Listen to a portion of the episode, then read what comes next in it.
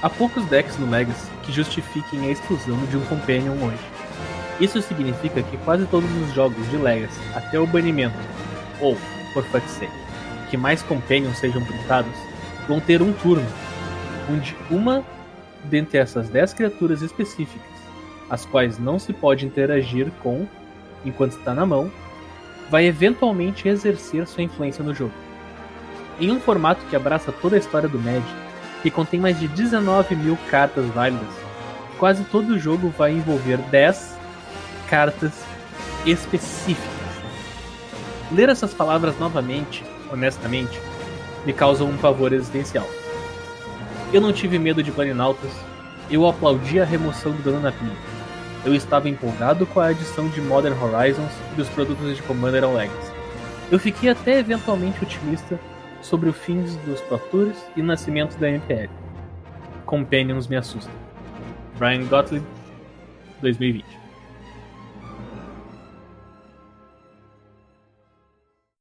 Fala gurizada, tudo belezinha?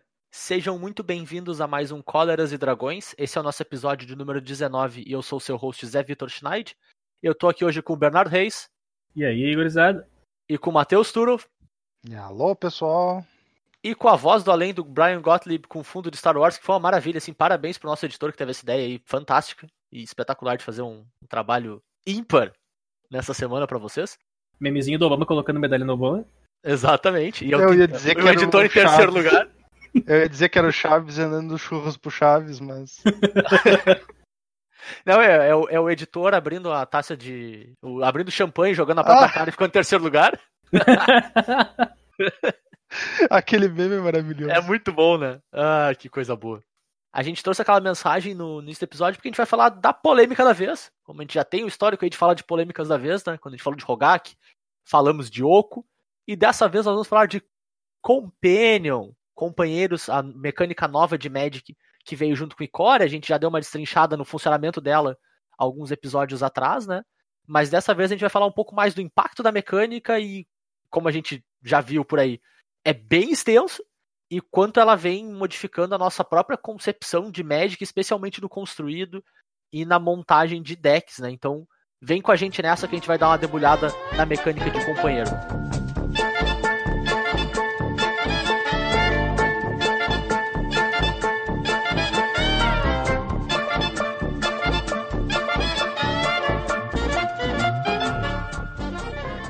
Então vamos discutir finalmente a mecânica, né? Vamos falar um pouco mais sobre companheiro. Para pra quem não, não conhece tanto ainda e pra quem não, não escutou nossos episódios passados sobre a mecânica, eu vou ler um exemplo, né, para tentar explicar um pouquinho a base da mecânica antes da gente começar a destrinchar o- os detalhes dela e como ela tá impactando os formatos, beleza, pessoal? Dale. Bom, o exemplo que eu vou trazer é o Lurrus da Toca Onírica, que é o companheiro Orzhov, né? Todos os companheiros custam mana híbrida, duas. Não, um deles custa uma só, mas a maior parte deles custa duas manas híbridas de uma combinação de cor. Então o Lurrus é uma criatura 3-2 que custa 3 manas, 1 e Orzhov Orzhov, por uma criatura lendária Felino Pesadelo, e ele tem três habilidades. A primeira deles é a habilidade de companheiro em si, que diz: Cada card de permanente em seu deck inicial tem custo de mana convertido igual ou inferior a 2. Isso é uma restrição. Dada essa restrição, tem um texto adicional na, na habilidade que diz: Se este card for o seu companheiro que tu escolheu, tu pode conjurá-lo uma vez de fora do jogo. Então o companheiro ele te, te dá uma restrição, e se tu cumpre a restrição, tu pode conjurar essa carta de fora do jogo, no caso de construído vindo do teu sideboard. O Lurrus também tem vínculo com a vida, e durante cada um de seus turnos você pode conjurar uma mágica de permanente com custo de mana convertido igual ou inferior a 2 do teu cemitério. Então, a grosso modo, a mecânica de companheiro permite que tu tenha uma carta que tu pode conjurar uma vez por jogo vinda do exílio, para dentro do jogo. É isso, né? Não tem muito muito mistério no funcionamento dela, vamos dizer assim. Não, o funcionamento até que é algo bem simples, né? É. A maneira que a, que a regra faz o troço funcionar é uma maneira bem simples. É, de certa forma dá pra até argumentar que é uma das maneiras mais óbvias, vamos dizer assim, né? De, de funcionamento. Bastante natural de entender. A grosso modo, ele funciona que nem Commander, né? Ele te dá uma restrição e permite que tu conjure uma carta vindo de uma parte do jogo ah, separada, vamos dizer assim. No caso do Commander, a restrição é a identidade de cor, no caso do Companion, cada carta tem uma restrição mais específica, né? Mas a, a grosso modo a gente pode generalizar, né? É, é, é evidente que no que seria o ano do Commander do Magic, né? Que é 2020, Sim. já, já tava garantido que ia ser o ano do Commander no Magic. A gente tem uma mecânica que tenta imitar ao máximo o funcionamento de um comandante dentro do deck. Num deck construído normal, né? Só que como a frasezinha lá do, do início do episódio já deu a, a ideia pra nós, né? Companion é uma mecânica que talvez não tenha sido muito bem-vinda no, no primeiro olhar e que tenha causado estragos e afetado ainda mais o construído do que se podia imaginar, né? É, ela no mínimo aparenta ser uma mecânica problemática, certo? A gente vai ver melhor por quê, que ela tem essa característica de, de ser problemática ao todo, não só cartas específicas de companheiro. Claro que algumas são mais problemáticas que outras. E, inclusive, algumas sugestões já foram dadas de como poderia ser, vamos dizer assim, consertado a mecânica, de certa forma. A gente também vai abordar essas, essas sugestões. E spoiler alert, eu não sei se funciona. tipo, melhora, mas eu não sei se conserta. O pessoal tá tentando arrumar o troço sem mexer na carta, né? É. A gente separou aqui três uh, grandes eixos pra gente analisar a mecânica, assim, pra gente conseguir destrinchar um pouco mais do. e tentar justificar esse impacto que ela tá tendo, assim. Por que, que ela tá sendo tão utilizada, tão abrangente, e a gente tá vendo deck uh, não só standard quanto modern, legacy, até vintage usando essas cartas, e quase que em sua maioria, né? As cartas, a mecânica, entraram no, no Magic de maneira geral de tão forte que mudaram a maneira que o jogo é executado.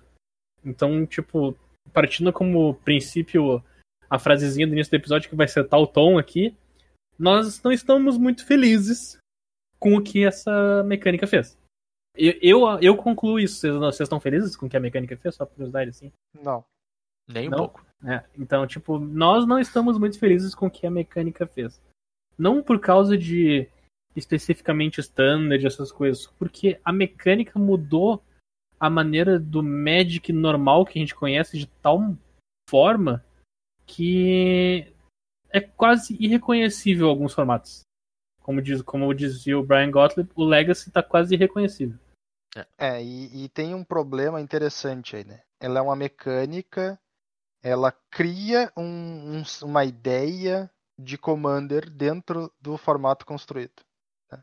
E aí Sim. o cara poderia imaginar, pô, eu gosto de Commander, certo?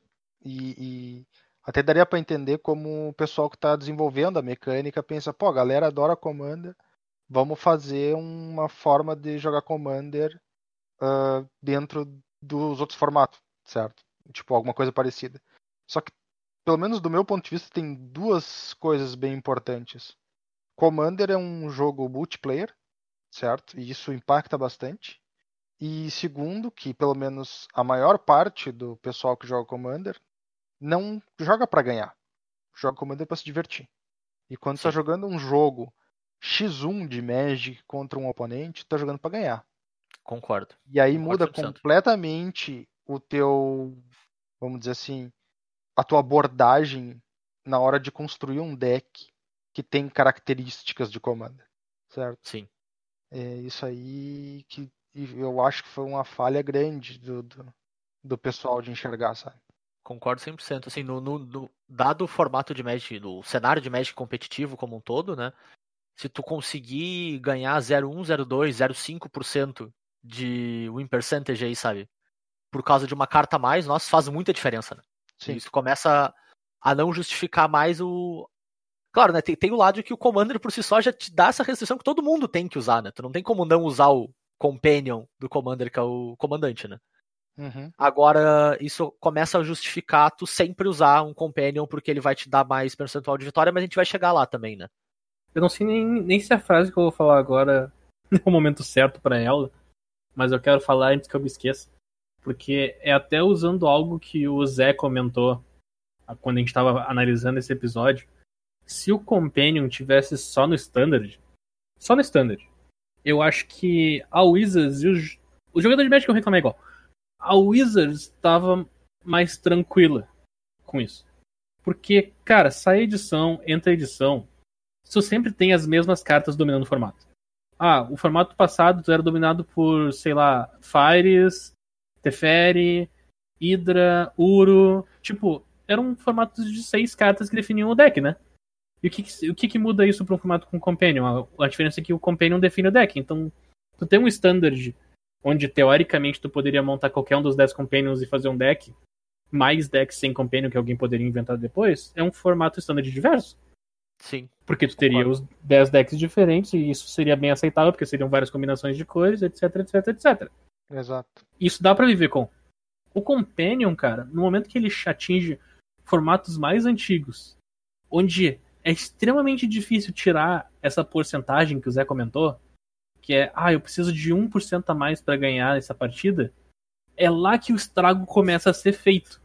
É daí que vem a frase do Brian Gottlieb, que diz que o Legacy, um formato de 19 mil cartas, velho, que abrange todas as cartas do Magic, tá limitado a 10. É, ele vai ter sempre uma de 10. É, é bizarro, é, né? É bizarro, cara. E, e, aí a gente também tem que ser honesto, né? Uma de 10, ele tá sendo. Bruxo, hum, né? Ele tá sendo muito bruxo. Óbvio que tá sendo bruxo. A gente sabe que as 10 não têm o mesmo power level. É, vão Nossa, ser 3. 5, 3, 4 que vão jogar, não sei, mas não são as 10. Concordo. Sim, é. então, então, tipo assim, ó. Aquela coisa, a mecânica, se fosse só standard, eu acho que pra Wizards estava de boa. Pro jogador de Magic não quer estar. Tá. Mas pra Wizards eu acho que tava de boa. Agora, no momento que tu chega para outros formatos, um problema já toma outra proporção. É, e eu acho que agora, destrinchando a mecânica, a gente até ajuda a entender por que, que isso acontece, né? E por que domina tanto, né? E por que, que ela exige que ela seja utilizada, de certo modo, né? Uhum. Como eu falei mais cedo, a gente separou em três uh, grandes pontos pra gente discutir, né? Bem alinhado com o que eu falei quando eu tava uh, explicando o funcionamento mecânico da mecânica, né? Que é que ela é um card advantage natural, né? de forma, vamos dizer, grosso modo, tu começa com oito cartas da tua mão em vez de começar com sete. Certo? Tu vai ter é. aquela carta que tu tem acesso uma vez por jogo no teu sideboard e que tu pode conjurar e que ela vai estar tá sempre lá. Se tu ligar, ela vai estar tá lá. Se tu começar normalmente, tu vai estar tá com oito. Então, é sempre uma carta a mais.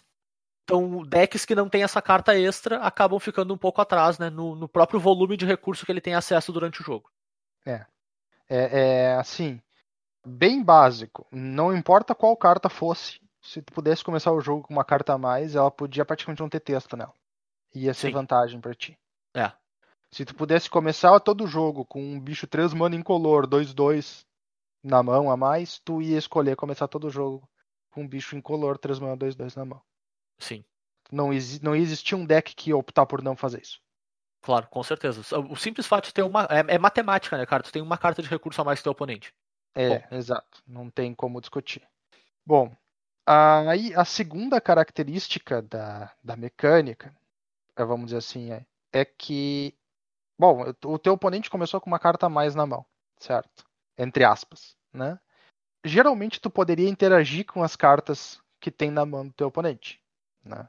Então, ainda mais em formatos uh, modern para frente, aí o cara tem uh, tem carta de descarte eficiente, como Inquisição de Kozilek, Totsize, e no Legacy o pessoal às vezes usa Inquisição, não é Inquisição, é uh, qual era daquele Terapia da Cabala? Da Terapia, da Cabala, exato. Que seria muito bom dado o teu oponente começar com a mesma carta na mão, né?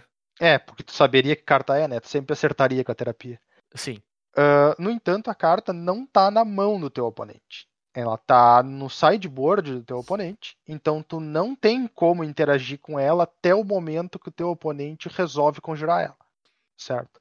A única interação que tu tem com essas criaturas é quando teu oponente coloca ela na pilha, que tu vai poder tentar anular a mágica. Antes disso, tu não tem o que fazer. Eu acho que atualmente não existe nenhuma carta no Magic que interaja com a mecânica. Tipo, não. Aqui, a menos que seja nomear pra não ser castado, tá ligado? Mas eu acho que não tem nenhuma coisa que consiga interagir com essa mecânica. Tem uma carta na própria Icória que diz que tu no. Não pode castar coisas de fora. Não podem conjurar coisas que não estão na mão dele. Sim, o que eu quis dizer é. que não seja não deixar castar, tá ligado? Ah, não, não deixar Ah, sim. castar, não deixar castar de lugar nenhum. É. Mas, mas tipo, É, não, não tem uma carta que diz, ah, dá 3 de dano, mas teu oponente tem um, revelou um companheiro dá 5 de dano. Sei uhum. lá, qualquer coisa do tipo assim. Sim, não, nada, nada se preocupa por enquanto É. especificamente com Companion. É. Bom, e aí a gente tem o terceiro aspecto da mecânica, que na minha opinião é o pior aspecto da mecânica. O mais preocupante, o mais perigoso e o único que tu não tem como corrigir. É que o teu companheiro é uma carta fixa que tu sabe exatamente qual vai ser. Então não basta tu estar começando o jogo com uma carta a mais na mão. Não basta teu oponente não poder descartar essa carta da tua mão interagir com ela de alguma forma antes de tu resolver conjurar ela. Tu sabe exatamente que carta vai ser e tu pode construir todo o teu deck para jogar em torno dela. E é aqui que eu acho que é a grande falha do construído para Companion. Porque fica literalmente um cara de Commander, né? E, e, tipo, é, não, não quero dizer que é muito fácil, porque não é como se fosse muito fácil também. Mas é inevitável que tu vai construir teu deck para abusar do teu companheiro, Com certeza. certo? E abusar mesmo? não é um abusinho. Claro, e é, é aqui que entra o, o ponto mais forte ainda da questão da matemática, que a gente falou que qualquer recurso, independente de qual for, já seria uma- um baita benefício pra te começar com ele a mais, né? Sim, Quando esse recurso não é qualquer recurso, ele não é uma 3 mana 2-2 incolor, sabe? Ele é uma carta extremamente relevante, com um efeito poderoso no jogo, e que interage super bem com o restante do teu deck. É, é uma vantagem muito grande, não é simplesmente uma carta a mais. Ela muitas vezes, se a gente pudesse quantificá-la, seria duas, três cartas, sabe? E outra coisa, né, Zé? Ela é uma criatura. Criaturas matam oponentes. Criaturas ganham o jogo. Também. Não é uma mágica. É, não, é, exatamente, ela fica na mesa, ela fica continuamente gerando efeito, né? sim. Não, é aquela coisa. É como se tu tivesse feito um tutor grátis ao longo do jogo. Sim. certo? Ele sempre vai buscar a mesma coisa? Sim. Mas é isso. Entende? Imagina que tu fez um tutor de graça antes de começar a partida. E tu não pode dar um touch no alvo do tutor. Na coisa É. que o cara tutorou. Então ela tem essa característica, ela te dá vantagem automática de carta. A gente vai ver que mais adiante a maior parte dos companheiros que estão vendo o jogo pesado ainda dão. Eles têm a característica de dar vantagem de carta.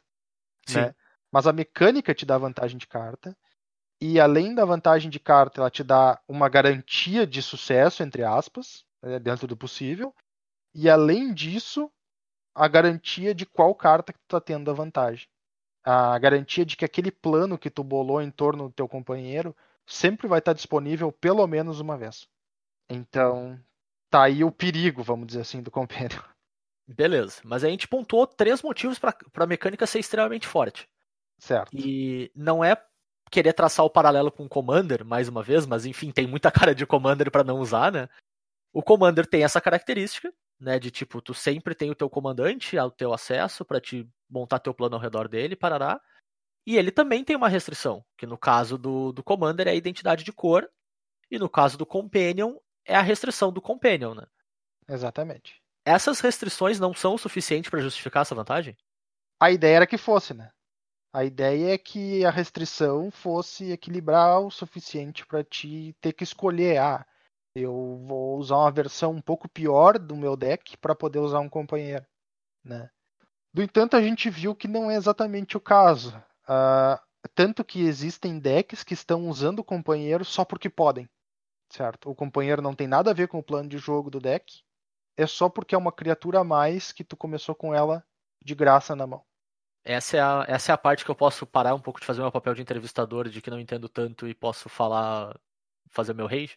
Taca pau. É, Por agora que é- que os caras me permitiram uma mecânica que deixa tu usar um Elk 5 mana 5-5 num deck de humans? e isso faz sentido, isso é bom pro deck? Não! Cara, Zé. esse Cada, né? pra mim. Zé. Eu, eu, eu sei que é rage, mas esse pra mim é o ponto mais problemático. O, o, o que a mecânica gerou de mais problemático é um deck onde faz zero sentido a carta e todas as vantagens que ela te dá com a lógica do teu deck, mas como tu simplesmente pode usar ela, tu usa porque é uma carta a mais. Zé, e o deck de Planeswalker que usa uma carreira? É um bicho 3-2 vigilância que diz que teu deck. Todos os deck, todas as criaturas do teu deck são um gato, um elemental, um pesadelo, um dinossauro ou uma besta. E se não tem criaturas, ah, tu coloca a carreira no teu site e usa igual. Cara, isso aí, esse aí eu, eu também achei maravilhoso. Ah, um, deck coisa de- um deck que não tem bicho nenhum no deck, usar um bicho que o- a restrição dele é o tipo de criatura que tu tem que ter no deck. Ah, Cara, cara, esse é- pra mim é o ponto mais problemático. Quer dizer, não é o ponto da mecânica, porque não é um ponto da mecânica. Mas é o que ela gerou de mais problemático, de mais bizarro e que pra mim não, não senta, tá ligado? é, eu acho que é o que pontua o fato dela ser falha. É que ela deu errado, né? Exato. Tipo assim, ó, isso aqui deu errado. Por quê? Porque isso que era pra ser uma restrição, é, na verdade não é restrição. Sim. É tipo, a gente até tinha comentado, ah, por exemplo, o caso do Keruga que jogava automaticamente no deck de Fires, né? Na versão do deck de Fires que existia anterior a ter lançado a edição. E segue Sim. jogando, porque, né? Exatamente como foi esperado. Só que, pelo menos dentro da lógica do deck de Fires, o Keruga é uma carta boa que tu iria querer ter. Sim. Então, mesmo que tu tivesse que modificar um pouco o teu deck para poder colocar ele lá dentro, tu iria fazer isso. Ia fazer sentido, certo? Agora, observar esses decks que nada mudou no deck para te poder botar a carta do companheiro, certo? Ninguém tirou uma criatura do deck ou colocou uma carta no deck. Ah, porque assim eu posso usar o Companion. Então, tipo, o Companion entrou de graça. É, e não só nada mudou no deck, como o Companion em si não te dá benefício nenhum pro teu plano, a grosso modo, assim. É uma carta a mais, mas ele poderia ser uma 3 mana 2-2 incolor que a gente falou lá no início e não ia fazer diferença. Exatamente. Ele, ele Esse é o não- problema, assim. Esse, quer dizer, não é, mais uma vez, não é o problema, mas pra mim é o cenário mais problemático, mais bizarro, mais não desejado que a mecânica causou, assim. Ele salienta o problema. É, ele, ele, ele chega a ser caricato de tão bizarro que é. Parece que, o- parece que o cara fez uma tirinha pra exemplificar uma mecânica bugada, sabe? E não é uma tirinha, tá acontecendo na vida real. A gente vê. Eu dei o exemplo da, da Giganta no, no Humans, tem a Carrira no, no Planeswalkers, tem alguns exemplos por aí, cara. A Zirda no, num deck de, de Cycling também, ah, com duas permanentes, três permanentes, eu acho, no deck inteiro.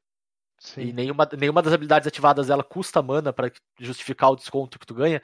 Cara, é, é esquisito. É muito esquisito. Pois é. E isso, a gente deu alguns exemplos aqui na maior parte standard, né? Falando da ponta da língua, mas, cara, isso tá por tudo. Por tudo, tudo, tudo, tudo mesmo. E isso é assustador. Bem assustador, assim. Ah, Eu, eu não lembro de uma última mecânica que fez isso, cara. É. Cara, sim, eu, eu, eu lembro do Oco, mas é uma carta, tá ligado? Pois é, então. Sabe? E- o cara tem que admitir que existe aquele aspecto natural de tipo, saiu uma coisa nova que parece forte, vamos testar em tudo quanto é lugar. Tá? E isso acontece. Às vezes o pessoal força um pouco a existência de uma carta num formato onde não faria sentido usar ela. Uhum. E eventualmente as coisas se acertam e vão de volta para seus lugares e beleza, acabou o problema, né? A questão é que se quando o cara dá o exemplo da última vez que eu lembro disso acontecendo era o Oco, Não é um bom sinal, né? exatamente. E aqui a gente não tem uma carta, né? A gente tem uma mecânica, Sim. certo? Então tem o potencial de tu dizer o seguinte: ah, eu vou pegar os três companion que mais jogam e vou banir os três. E a única coisa que vai acontecer é os outros três que não. Os próximos três que jogavam entrar no lugar, tá ligado? Sim. É que, os, é que os Companions, cara, como eles têm cores diferentes, textos diferentes, habilidades diferentes, obviamente tem uns mais fortes e uns mais fracos. Obviamente vão ter uns mais fortes e mais fracos. E no momento que tu bane os três mais fortes, o tudo que tu vai fazer é mudar a escala de beleza. Agora o mais forte é esse. É, Exatamente. E Exatamente. tu, tu vai seguir como tá. como seguindo a linha. Cara, e, e- e muitas vezes, assim, a, a questão da, da restrição, da dificuldade de tu usar, ela, ela ficou tão bizarra que uma, um deles que pede que tu tenha 20 cartas a mais do que o, o limite mínimo de cartas necessárias pro deck ser válido, que pra mim era uma invariante do jogo, cara. Eu era o tipo de pessoa que dizia, tu tá usando 61, tu tá errado, Hum, sabe? Hum, Porque tem uma que é pior que as outras, tira fora. E o bicho é um dos melhores, cara! Ô Zé, ô Zé. Nossa! Tá, eu sei que matematicamente falando, 61 faz sentido em alguns poucos casos muito específicos. Me diz uma coisa, me diz uma coisa. A galera que usava 61 e dava umas desculpas horrorosa, horrorosa, horrorosa. Com esse comandante aí, elas vão usar 81. Não, é possível. O pior é que é possível. Bom, Porque a moral é usar o 1. Aquele É 1 um, ali é é, um. uma É o, é o vagabundo, como diria o nosso glorioso safado. é, aqui é a 16 carta de sideboard, é isso que vocês não entenderam. Ah, Ah, não, não, beleza. Agora que tu explicou, não, beleza. segue errado. Isso aí- o Zé falou antes que eu, cara. Que. Ah, bom, mas então, ah, vamos dar uma visualizadinha aqui no, nos decks que estão usando o companheiro no T2. Vamos lá. Vamos lá, todos. A gente fez uma lista. Não, não, eu, eu, eu tô exagerando porque tem um deck muito forte no standard que não tá usando companheiro, mas convenhamos, né, gente? É standard, isso é esperado. Sim. É, a gente fez uma listinha aqui, eu acho que na minha lista, nem sei se tem todos os deck T2 que estão usando Companion, né? Então, caso esteja faltando um aí, eu sinto muito, mas. Na, na verdade, ele não sente, ideia. mas ele mente. É, ah, eu minto muito, mas ah, vai servir para dar uma ideia até. Então a gente tem com o companheiro o Orzhov, o Lurrus, a gente tem dois decks de sacrifício, né? Um deck Orzhov e um deck Rakdos, né? Funciona muito bem a ideia, porque como o Lurrus te dá a opção de tu conjurar as mágicas de custo, as permanentes de custo 2 ou menos do cemitério, né? Ele te ajuda a, a ganhar um pouquinho mais de recurso para para dar aquele fôlego final no jogo. E como o Lurro só coloca a restrição nas permanentes do teu deck, tu pode usar a cartinha nova que saiu justamente em Ikoria, que é um feitiço, que revive X criaturas desde que elas somem 3, né? É isso? Sim. É, na qualquer duas número? criaturas, É duas criaturas, é. Até duas criaturas que somem somando três. É. 3 CMC. Então tu pode usar isso no deck de Lurros porque tuas criaturas custam 1 e 2. Sim, Claro. tu revive dois bichos. É, e como a restrição dele é só pra permanente, né? Tu pode usar a dos outros sem problema. E, e tu pode usar para reviver o próprio Lurrus também quando os caras matam ele eventualmente. Também. Então, a gente viu a questão do Keruga, que tá jogando no Jeskai Fires, né? E cai como uma luva no deck, porque Sim, o deck não mudou nada. O deck melhorou, melhorou os terrenos. o deck botou a Narcé nova de 4 mana e o Keruga. Foi isso que eu vi.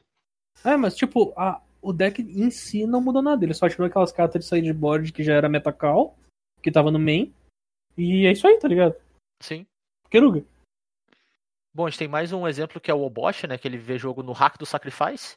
Ele é o 5 manas 3-5, que a restrição é que todas as tuas cartas têm o custo de mana convertido ímpar, né? E qualquer fonte tua com custo de mana convertido ímpar causa o dobro de dano. E ping. É, no deck faz completo sentido ter o gatinho.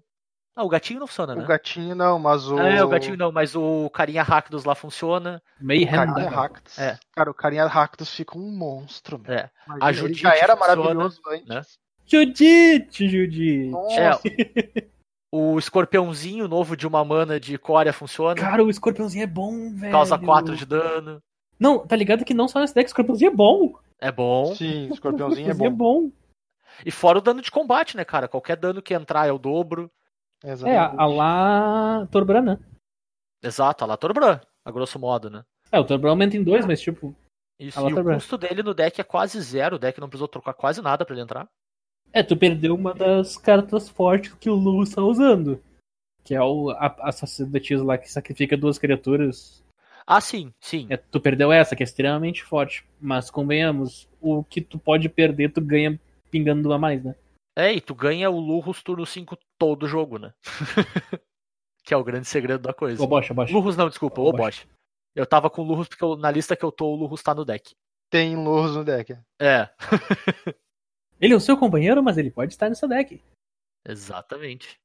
Além disso, a gente também tem o Yorion, que é uma criatura 5 mana 4 5 voar, que quando ele entra em jogo, ele pode ah, ele exila qualquer número de permanente que tu controla que não sejam terrenos e devolve eles pro jogo no final do turno, né? Então, é o clássico Blink, né? O Blink mais antigo, que era mais lento, só voltava no final do turno, não volta na hora é o companheiro Azorius, né?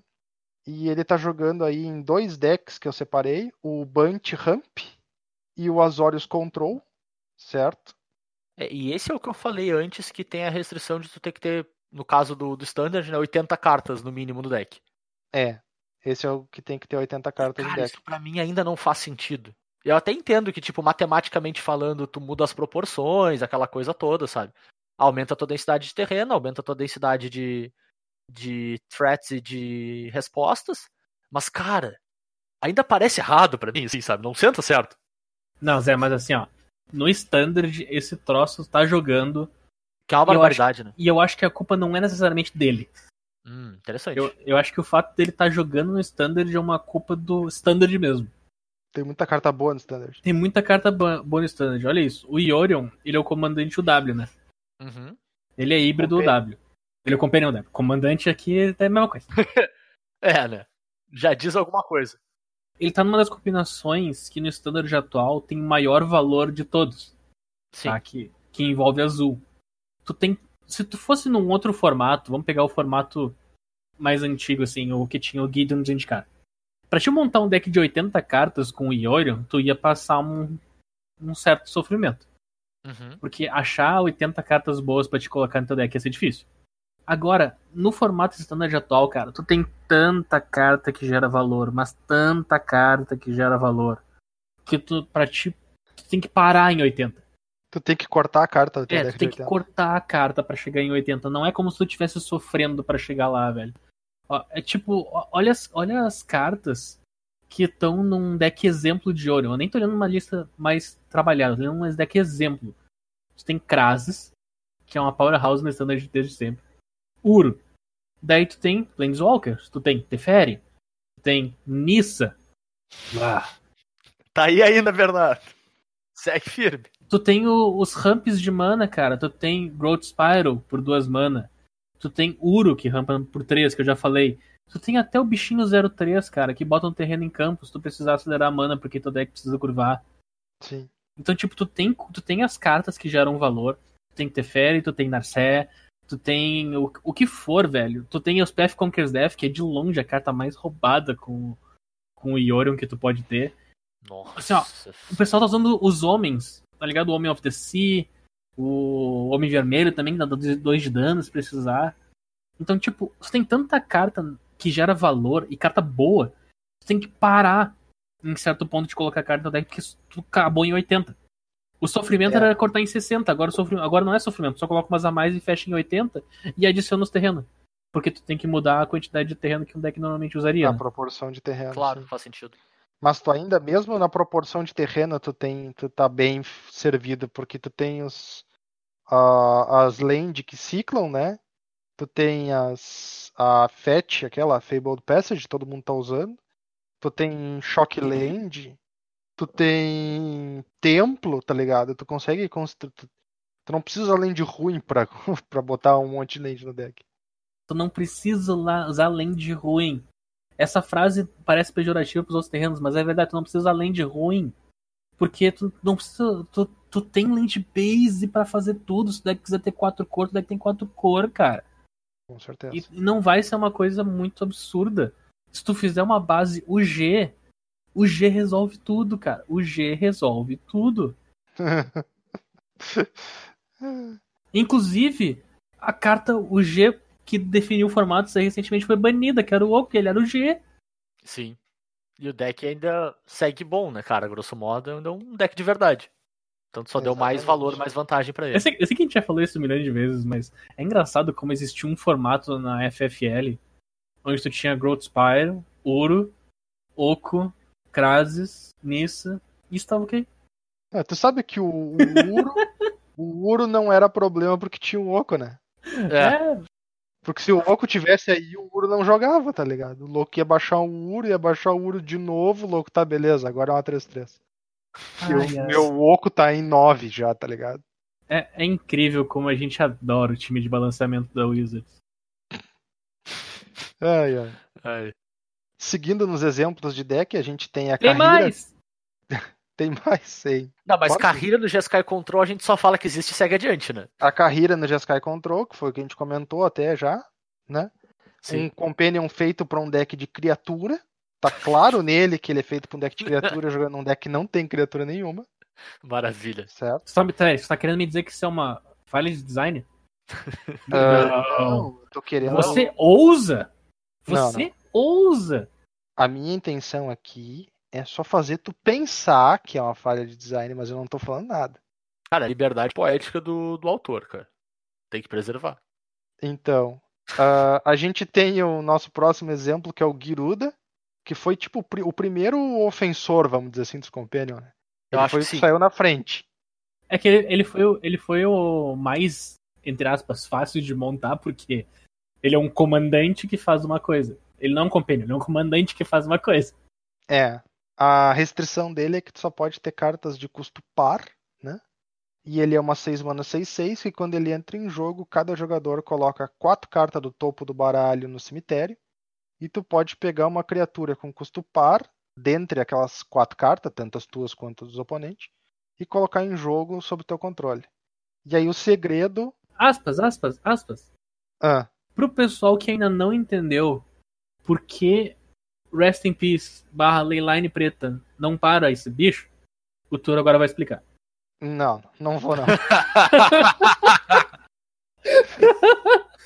Eu, eu, me, eu me demiti dessa posição já faz meses. Ah, a Tura deixa ela perfeita, cara. Sim, eu aproveitei ela perfeitamente. Ai, meu Deus. Cara, então, explicando por cima, porque o Turo não vai me ajudar com essa regra. Basicamente o que acontece é, o texto do, do Geruda, ele diz que tu vai pegar, colocar quatro cartas do topo do teu deck no cemitério e escolher dentro dessas quatro cartas uma carta de criatura, uma carta de uma carta permanente par. Beleza. O que acontece é o seguinte, as tuas cartas que foram pro cemitério, elas nunca foram pro cemitério e daí foram exiladas. Elas foram imediatamente exiladas, elas substituíram, em vez de ir para um lugar, elas foram pro outro.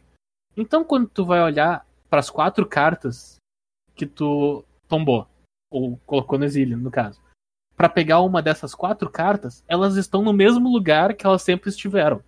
Entendeu? Elas não mudaram de lugar no, no processo, elas simplesmente foram para um lugar diferente, mas elas continuam nesse mesmo lugar diferente, elas não mudaram sua origem. Então tu ainda pode escolher uma das cartas que tá lá, mesmo que teu cemitério tenha sido exilado. Sim, o segredo é que o Giruda não perde a referência, né? Uhum. Como o wording dele diz especificamente dentre elas, ele não pede que seja uma carta que esteja fisicamente no teu cemitério, sabe? Ele consegue enxergar que o dentre elas só tá no exílio, mas ainda é o mesmo grupo de cartas, né? Ainda é o mesmo grupo de cartas. Exatamente. Então, esse é o segredinho do Giruda, e é por isso que o Giruda tava, abre aspas, banido, fecha aspas, no Magic Online, porque justamente a Leyline preta e o Rest in Peace estavam fazendo o Giruda não funcionar, que era errado. Certo. É, exatamente. Bom, mas então, a lógica do deck do Giruda, certo? A lógica do deck do Giruda que foi construído até agora, vamos dizer assim, é que tu vai tentar copiar o Giruda. E em vez de tu fazer só um valor, tu vai tentar combar com ele. Que maravilha. Então, no T2, é, é, tem acesso a Spark Double, que é um clone que permite que tu copie uma criatura lendária e permaneça as duas criaturas em jogo, certo? Não, desculpa, a criatura não precisa ser lendária, mas se ela for, ela perde lendário, né? É, exato. Ele, ele tem isso. é. Ele pode copiar qualquer criatura, mas se ela for lendária, ela não, ela deixa de ser lendária.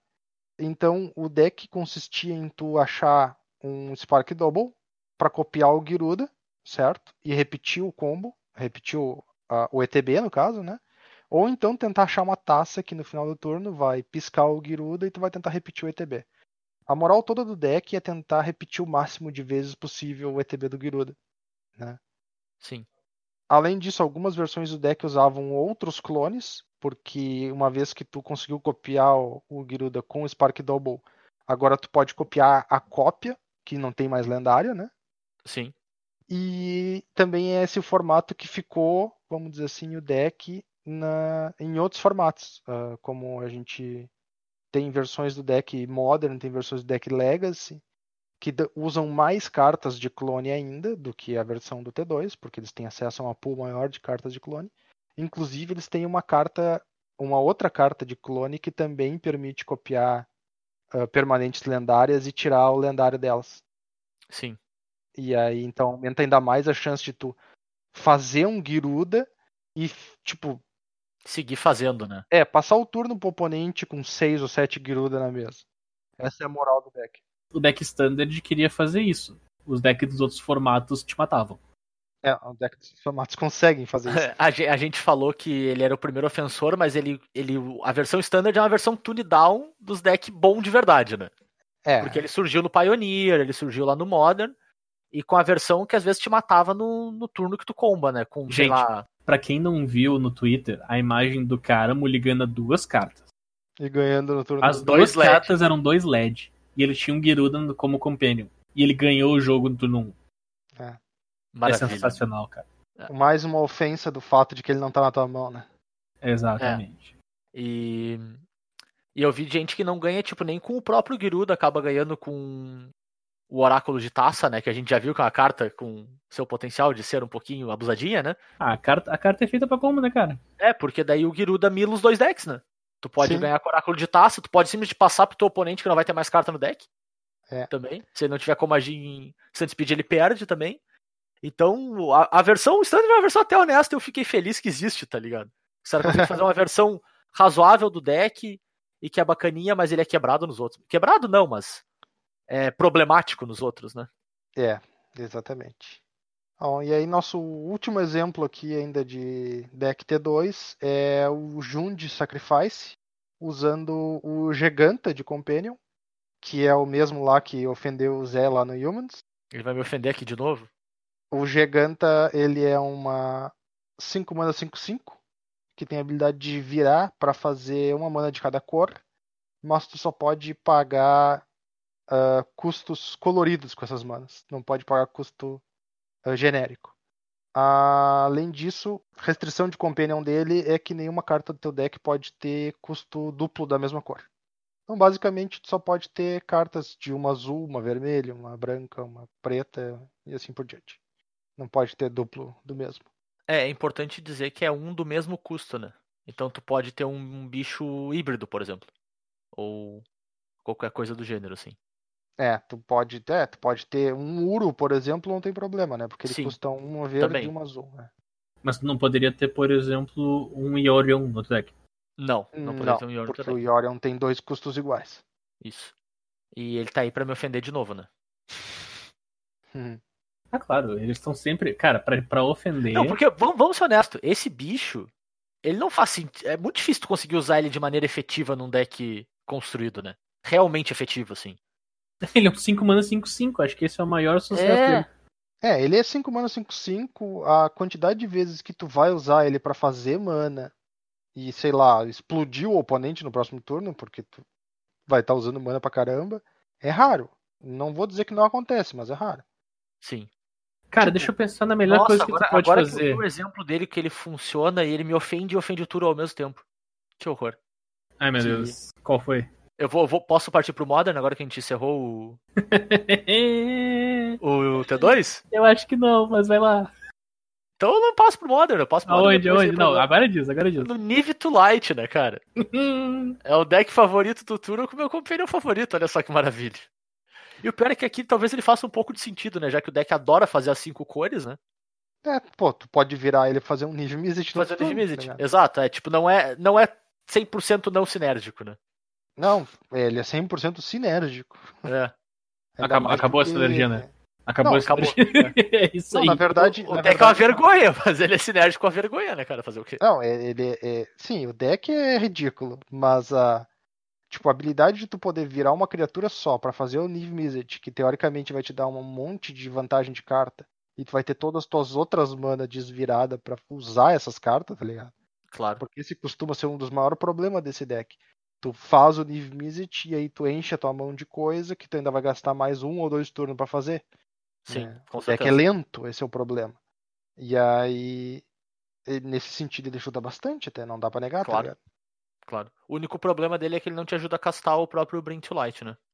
Infelizmente. É, isso aí não, né? isso não ajuda nem um pouco. Além disso, é claro, como a gente já comentou, ele vê jogo no Humans, né?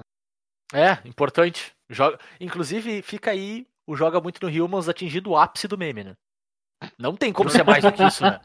Não dá. Se conseguirem aí, ó, parabéns ao, ao pessoal do meme aí. Agradeço. Fique à vontade para mandar memes Joga Muito no Humans para as nossas redes sociais aí. A gente vai trazer os melhores no próximo episódio. Muito bem. Então, as... vendo outros Companions que também estão jogando no Modern, a gente vê o Lurros de novo. E eu já vou dar um spoiler: o Lurros a gente vai ver em todos os formatos. E em uma cacetada de deck por formato, inclusive. Exatamente. Então, no Modern, o Lurros está jogando no Burn, em Death Shadow, no deck de Scales, certo? Uh, ele reviveu o deck de Delver, que não existia mais. Então agora existe o Grixis Delver de novo. Tá jogando no Jund, tem a versão Jund do Lurros. Cara, a versão Jund é boa, cara. Sabe uma cartinha muito legal do, com o Lurros? Mishra's ah. Bubble. Sim. Tu consegue Sim. fazer três mana, Lurros e Bubble de novo, cara. Tem uma versão 4 color do Lurros que é sensacional. Porque o deck é 4 color e usa Crypt Command e Archmage Charm. Maravilha. Ah, usa Snow, né? Tem que ser Snow. É, Snow. Pra usar o carinha lá, o, a carta que eu nosso também. O Astrolab. Sim. Astrolab. Exatamente. Uh... Maravilha. Ah, inclusive, uh, tem uma versão uh, Devoted Devastation, o nome do deck, que é basicamente um deck de combate com o Vizir dos Remédios e o Druida de, Devotado, né, que é aquele combo infinito, e agora tá usando o Lurus. Claro! Certo? Faz completo sentido. Porque ele te protege um monte da, das remoções, né, que é o grande ponto fraco do deck. É, e aí, tipo, tu segue podendo ganhar com a balista, né? Normal. Sim. Tu segue podendo usar o Duskwatch Recruiter como card advantage, porque ele custa 2 mana. Claro. E tipo, pra te ter uma carta que faz sentido tu gerar mana infinita e ao mesmo tempo um deck onde tudo custa de 2 para baixo, o deck usa o final, Finale of Devastation. Claro. Que além de buscar coisa para te ajudar a terminar o combo, ele também dá mais X mais X pra todos os teus bichos e aí tu mata o louco na porrada. É, cara, a grosso modo o deck mudou muito pouco mesmo, assim, pelo que eu tô olhando. É. Perdeu, sei lá, o, perdeu um pouco do aspecto toolbox dele, né? Sim. Mas é isso. Exatamente. Interessante, interessante, não tinha visto não. Bom, aí então a gente tem também o Yorion jogando no Urosa, que é o deck do Oco com Urza. Meu Deus. Não, não, não. É duro. Uro com Urza, não o tem mais Oco, não tem mais Oco. Não, desculpa. É, é, não, a gente ainda vai ver. Ainda vai ter o, o deck do Oco com Urza, mas é mais adiante. Uh, Uro com Urza. E eu achei sensacional porque esse deck tá usando a tua carta favorita de Commander da edição. que é o bicho que faz as permanentes que não são terreno gerar o dobro de mana. Certo? E é. Jesus, isso é muito bom com Urza. Sim, porque ele é muito bom com Urza. Ele é muito Nossa, Zé, não tinha percebido todo, ainda. Tá não, eu não jogo Modern, cara. Eu só jogo Isso, Commander. Essa foi a principal coisa que, que o pessoal reclamou. Ah, não o meu pessoal, cara. O meu pessoal e o teu pessoal são um pessoal diferente. O foco do Zé é o Commander. Sim. E no Commander isso aqui já era trouxa. Sim! e trouxa de estar tá na edição e não tá no deck de Commander. Então, né? basicamente o que aconteceu foi: o Zé tava indignado com uma coisa, eu tava indignado com outra, e todo mundo tava indignado corretamente. E pela união é. dos nossos poderes a gente invoca essa carta desgraçada, né? Isso aí. Cara, tu imagina, tua Mox gera duas mana. Certo? tu transforma o teu Astrolabo, que antes era só fix. Só o ring. Só fix. Tu transforma ele. Não, só o ring não, né? Porque tu gasta uma pra gerar duas. Mas transforma ele em ramp. Transforma ele em ramp. Sinete. É. Tu transforma o teu prisma profético em sinete também. Barbaridade. Ah, então, cara. E esse deck tem um comandante. Me diz que isso aqui não é commander, eu tô ficando nervoso já. Não, e fora que esse deck sim, cara. Esse deck o Yorion faz um estrago. Porque nesse deck o Yorion ele pisca os troços e as coisas mudam mesmo. não é. Vamos dizer assim. Tipo, tu pisca o Urza, tu faz um artefato a mais. Tu, tu pisca os, os outros bichos, tu consegue mais bagulho. Tu pisca todos os teus artefatos e gera tudo mana de novo. Gera mana e compra carta quase tudo. Compra carta, gente, o prisma também. É. Nada mal, de fato. É, o deck, deck ficou bem aloprado. O detalhe do Yori é o seguinte, né? Volta no final do turno. Sim, Sim. mas gera mana? Não, não, eu só queria dizer, eu só queria dizer que ele volta no final do turno, podem continuar. Sim, Tá claro. Eu não tô impedindo vocês. Não, é que se voltasse na hora ia ser mais apelão ainda. Ah, não, se voltasse na hora já teria alguma coisa muito errada com ele. É. Porque ele seria. Ele seria. Meu Deus, cara! Meu Deus, se ele voltasse na hora, dá pra fazer alguma coisa com o Twin. Imagina uma parte do combo do troço ser um comandante. É um companion, gente, é Ia verdade. ser muito errado. É verdade. Algo é me diz errado. que essa parte parece que eles pensaram. Já é Não, errado, nem, mas nem nossa, perceberam. foi totalmente um acaso. É, foi só por sorte mesmo. Ah, não, mas ele é lendário também, né, gente? Não é só É. voltar na hora. Tem esse ponto, parece mais importante até, né? Parabéns pra nós. Outro companion que ainda tá vendo o jogo também no, no Modern é o Obosh, que é o nosso companion Rakdos, que dobra o dano das coisas. Né? E, bom, o deck que a gente trouxe de exemplo é tipo um Groom de range. Basicamente, ele vai tentar terminar com o cara com uns bichos gigantes o mais rápido possível e se esses bichos causar o dobro do dano, então imagina só. né? Maravilha, né? Cara, eu achei muito massa que vai Clovis nesse deck. Clovis eu acho uma cartinha trimassa.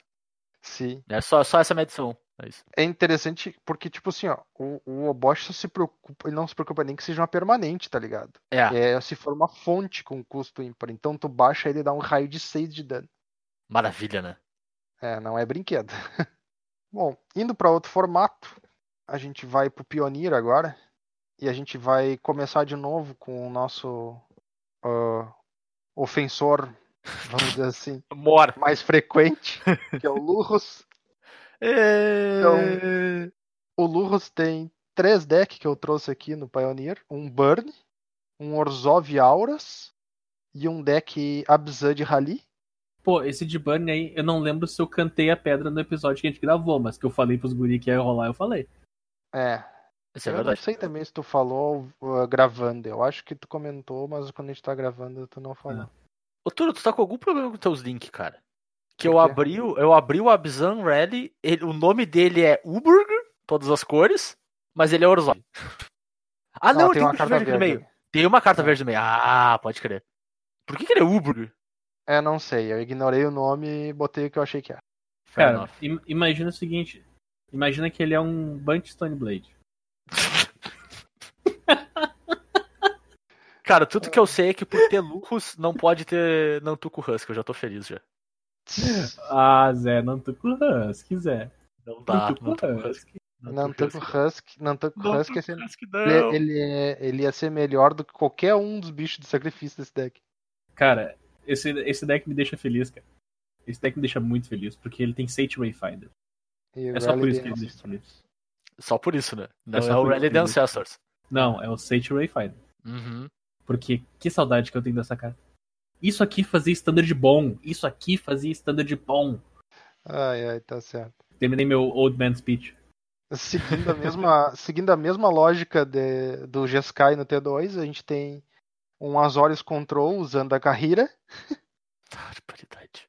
que só pra lembrar com certeza é a Companion que se preocupa com os bichos no teu deck. E aí tu não tem bicho no teu deck. Maravilha. Ô meu, eu vou, eu vou adicionar uma coisa no deck de carreira. Uma vez que Hum. tu baixa aquele bicho 3-2 e desvira com ele, tu pode agir, agir como se fosse um Delver.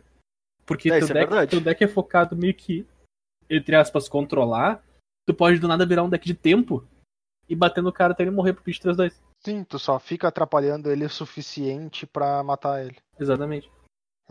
Exatamente. Então a gente tem o Iorion de novo.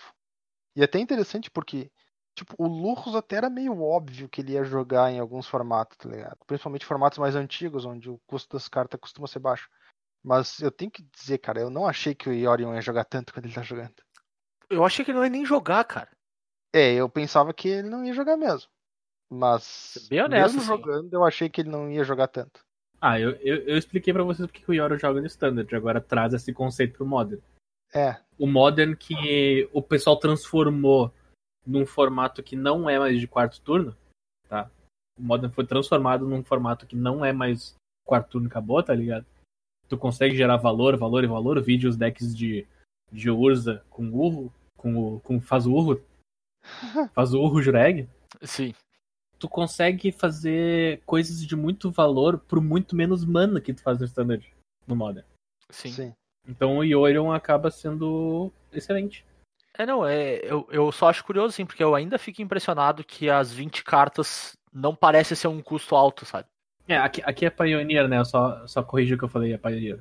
É, mas ainda assim, aplica pros dois, sabe? E como a gente vai ver, até no Legacy aplica, aparentemente. Uh, me chama muita atenção que, tipo, mesmo tu ter 20 cartas a mais, tu. Claro, beleza, tu tem esse acesso a cartas muito poderosas que geram valor, mas assim, aí sempre teve aquela, aquela concepção básica de que, tipo, se tu tem carta mais do que o limite, tu tem cartas piores e tu tá comprando cartas piores em alguns momentos. Em vez de estar comprando as melhores, sabe? Então, cara, essa é uma ideia que eu vou demorar um pouco a, a maturar na minha cabeça, sabe? Que, é um, que vale a pena fazer isso. É, pois é, então. Aqui a gente tem como exemplo, inclusive, na minha opinião, um dos decks mais ofensor dessa lógica. Porque o Mono White Devotion, que era um deck que se preocupava em tentar ganhar de ti com o combo da Eliod com a balista, Uhum. certo? Tá usando 20 cartas a mais. Cara, isso não faz sentido, né? Então era um deck que basicamente queria fechar duas cartas. Ele queria fechar duas cartas pra ganhar de ti, que nem o Splinter Twin. E agora ele tá usando 20 cartas a mais. Né? Pra poder usar o comandante, o companheiro. Então. Não deve ser brinquedo, vamos dizer assim. O efeito que esse bicho tem, tá ligado? E um companheiro que não interage bem com uma das suas peças de combo, né? É, a balista não. Apesar de que ele interage perfeitamente com o resto do deck todo, né? Ah, sim! Beleza. É, isso aí, isso aí não dá pra discutir. O resto todo do deck é feito pra, pra, pra valer a pena ser brincado. Achar o resto, né? É. Curioso. Ah, então a gente tem, além do Mono White Devotion, a gente tem Band Control, a gente tem Niv to Light também, no Pioneer, e a gente tem um Jeskai Fire Super Friends, que também tá usando o Yo- Yorion. Cara, Jeskai Fire Super Friends parece o nome de, tipo, alguma série dos Super Amigos nos anos 80. Meu, tá ligado que esse, por alguma razão isso me lembrou o deck de um tempo atrás que era o Omnidor Dragfire. Sim, exatamente. exatamente. Omnidor Dragfire. É, mas o Omnidor Dragfire tinha um. É, é nome de, de banda de fuzel, né? Na verdade, ah, não, sim, isso é, isso é nome de, de música do Dragon Force. Skyfire Super Friend. Além disso, a gente também tem uma versão aqui do RG Stomp com o Obosh, né? Usando o comandante que dobra. O comandante não, o companheiro que dobra o. O dano, né?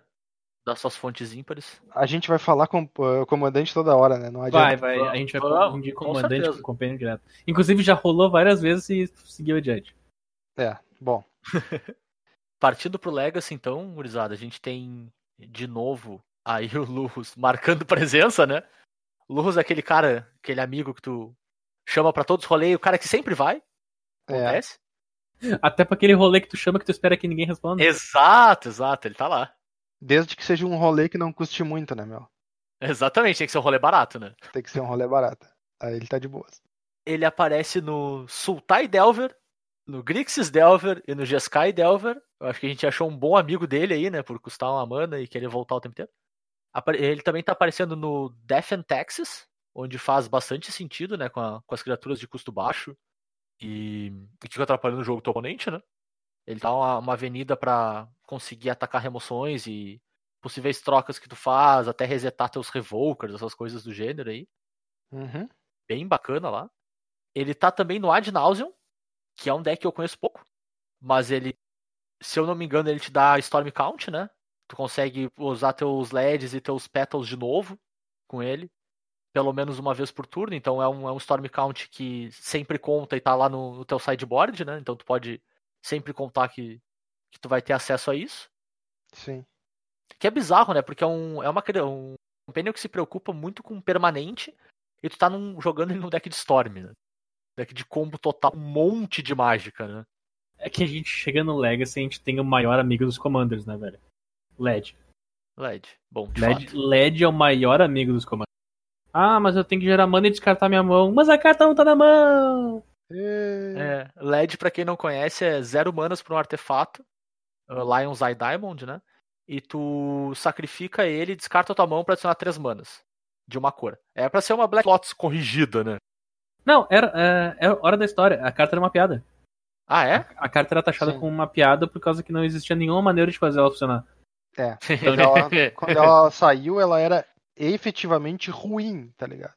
Isso. E por muito tempo ela ficou. Então, quando o deck de, de Storm disparou por causa da interação que rolou com o troço, o pessoal saiu catando LED nas, nas nos lixão, nas, nas caixas de sapato. Sim. E daí tem uma galera que achou uma carta de centavos que do nada começou a valer muito dinheiro. Começou a pegar nas sarjetas LED. Cara, que absurdo. É, cara, era, ele, ele era troco de troca, tá ligado? Ah, Sim. leva esses dois LED aqui também. Ou tipo, o Magrão no podcast que eu ouço, ele falou esses dias que quando ele era PA, ele tava jogando um deck que era pra ter duas birds que ele não tinha. E ele pegou dois LED e escreveu Birds of Paradise por cima. ai, ai. Mal sabia ele, né, cara? É, pra te ver, né? Uh, e ele também aparece no Cephalid Breakfast, que é um dos melhores nomes de deck da história do Magic. Isso é da época que o pessoal nomeava deck ainda. Saudades é. dessa época. Nome bacana, né, cara? Pô, era massa. Eu também tenho saudade, pá. Tu, tu, olha, tu olha os decks de hoje, cara. Tudo é Band Stone Blade, por favor.